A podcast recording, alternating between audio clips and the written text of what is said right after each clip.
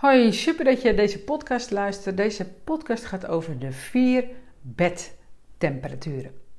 Wat vind jij belangrijk in je relatie? Vertrouwen, veiligheid, spanning, avontuur, humor, intimiteit, uh, seksualiteit. Vind je dat ook nog belangrijk? Of is je seksualiteit negatief veranderd in de loop der jaren? Dat is heel herkenbaar. Mijn naam is Judith Bruin van Bemin Jezelf en super dat je deze podcast luistert. Dat je relatie belangrijk voor je is en dat je die goed wilt houden of zelfs uh, te verbeteren. Nou, natuurlijk hoef je niet deze, vragen, deze antwoorden op deze vragen te mailen naar mij. Ik stel al deze vragen omdat ik weet dat negentig procent van de stellen problemen ervaart in die seksuele relatie. En dat je die kunt oplossen. Niet met sexy lingerie, speeltjes of een cursus lapdance, maar door het veranderen van je bedtemperatuur. Want weet je welke temperatuur je bed heeft en hoe je die bijstuurt, dan los je het probleem van geen zin of te moe of alweer op. Er zijn dus vier bedtemperaturen. Bevroren, koud, warm en oververhit. Geen van die bedtemperaturen is per definitie goed of fout, maar er is wel heel veel verwarring over. Dus ben je verliefd, dan is je bed lekker warm en dan vrij je gemakkelijk.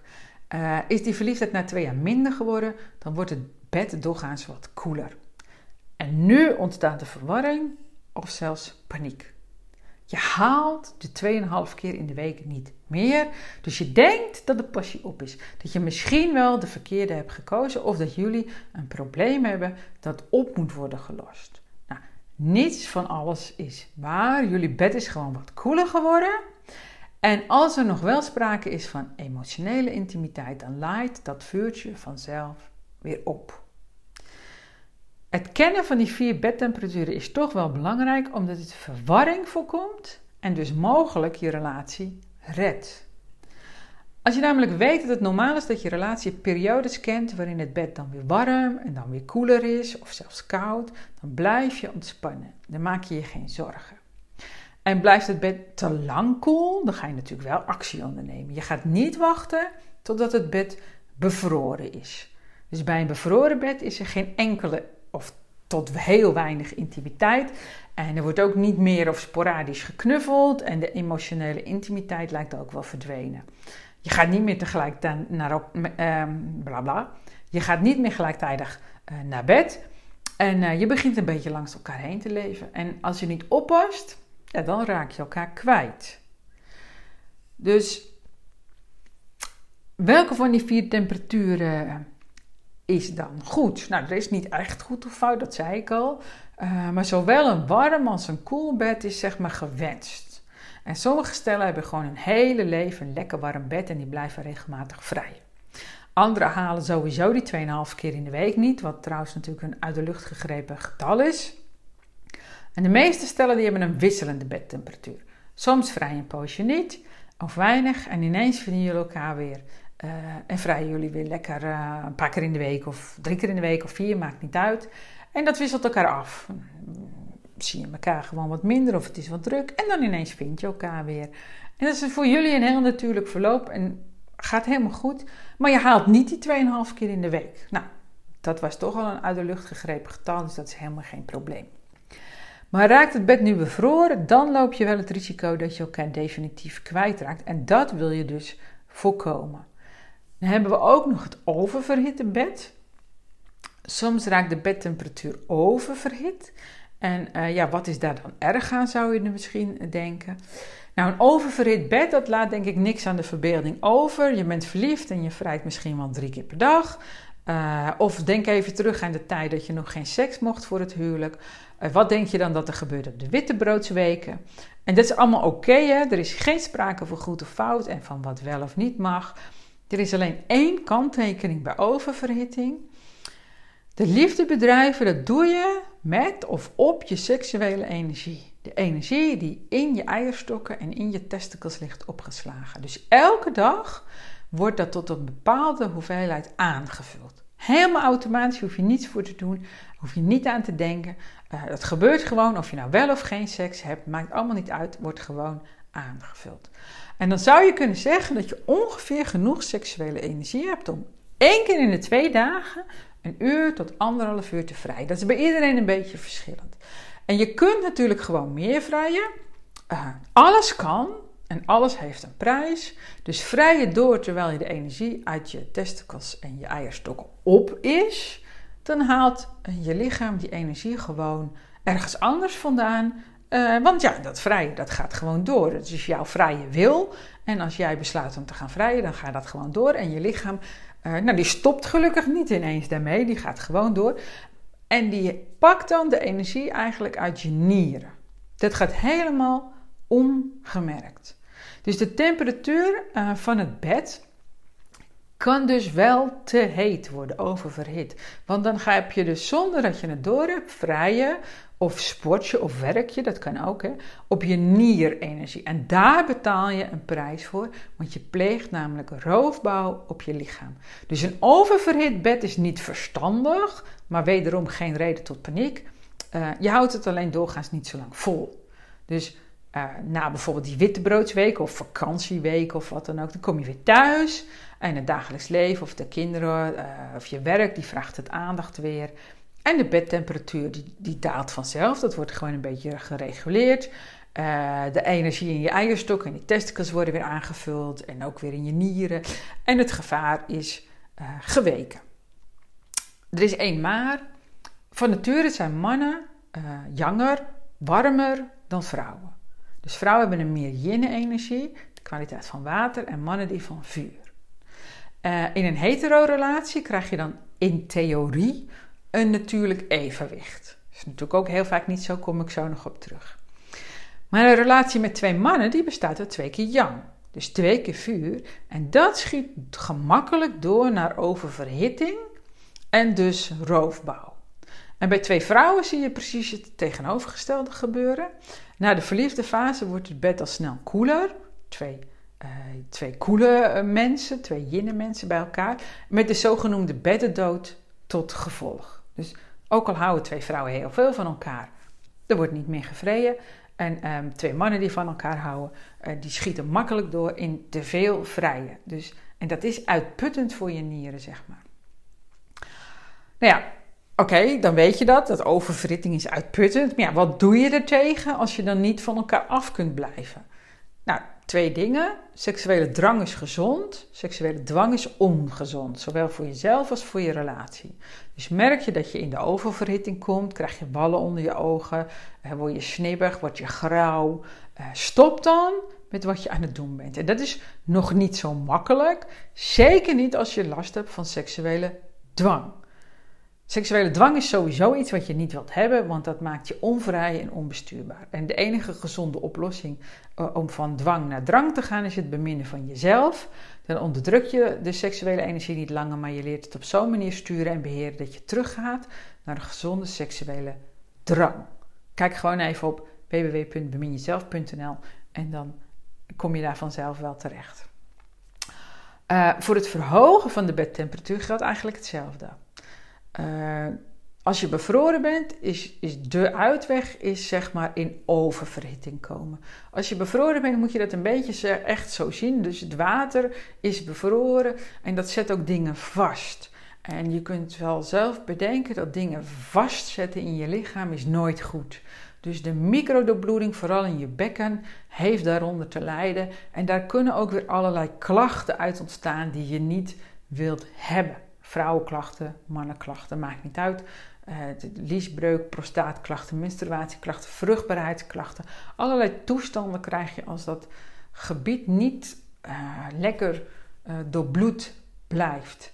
En dat is, nou ja, maakt niet uit. Ik um, kan niet overal op ingaan. Hoe je uit die uh, bevriezing vandaan komt, is eigenlijk heel simpel. Oververhitting. Dus je kunt besluiten om heel veel seks te gaan hebben. Maar vaak is er een reden waarom je niet zoveel seks hebt of geen seks hebt. Dus uh, ik wil vooral niet dat je dingen gaat doen tegen je zin in. Dus uh, bekijk even zelf of je meer seks wilt gaan hebben dan. Wat ook een hele goede manier is, of wat zeker een hele goede manier is om uit de bevriezen, uit de bevroren toestand te komen, is dus jezelf beminnen. En dan kun je jezelf ook tijdelijk in oververhitting brengen. Dus je kunt jezelf dan een tijdje elke dag gaan beminnen. Dan weet je in ieder geval dat het veilig gebeurt. Dat er niemand over je grenzen heen gaat. Want je doet het helemaal zelf.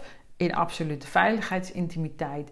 Uh, jezelf leren beminnen kun je leren. Uh, via een online programma. Maar je doet het zelf. En je bepaalt dus ook uh, met hoeveel seksuele energie je dat doet. Daar heb je eigenlijk... Voor jezelf beminnen heb je niet eens zoveel seksuele energie nodig. Maar als je nou uit die bevroren toestand wil raken, is het slim om jezelf te beminnen met heel veel seksuele energie. En dat is voor veel gemakkelijker gezegd dan gedaan.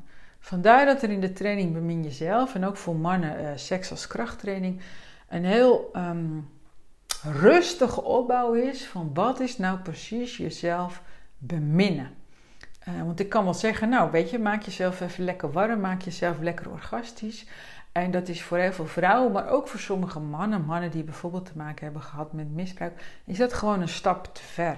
En bij heel veel vrouwen om allerlei redenen ook, uh, staat ook wel in een, he, vertel ik ook wel in een andere podcast over. En dan is het heel fijn als je heel rustig kunt beginnen met jezelf beminnen, met jezelf een beetje warmer, warmer te maken. En om even helemaal uit die bevroren toestand te komen, ga je gewoon een week in hyperseksualiteit of misschien nog iets langer. En daar ga je dus ook vanzelf weer uit vandaan, want dan zie je op een gegeven moment wallen onder je ogen of zo. Of je wordt, je wordt een beetje erg kortaf en dan denk je, ah ja, nu... Nu ben ik lekker warm, ik ben ontdooid. Dat ga je natuurlijk ook voelen. Um, je, je wordt levendiger, intenser. Um, het leven krijgt gewoon weer kleur. Uh, je geniet van de kleine dingen. Je creatiekracht uh, schiet omhoog, zeg maar. Je zet een motortje onder wie je bent. En je staat eigenlijk verbaasd van jezelf.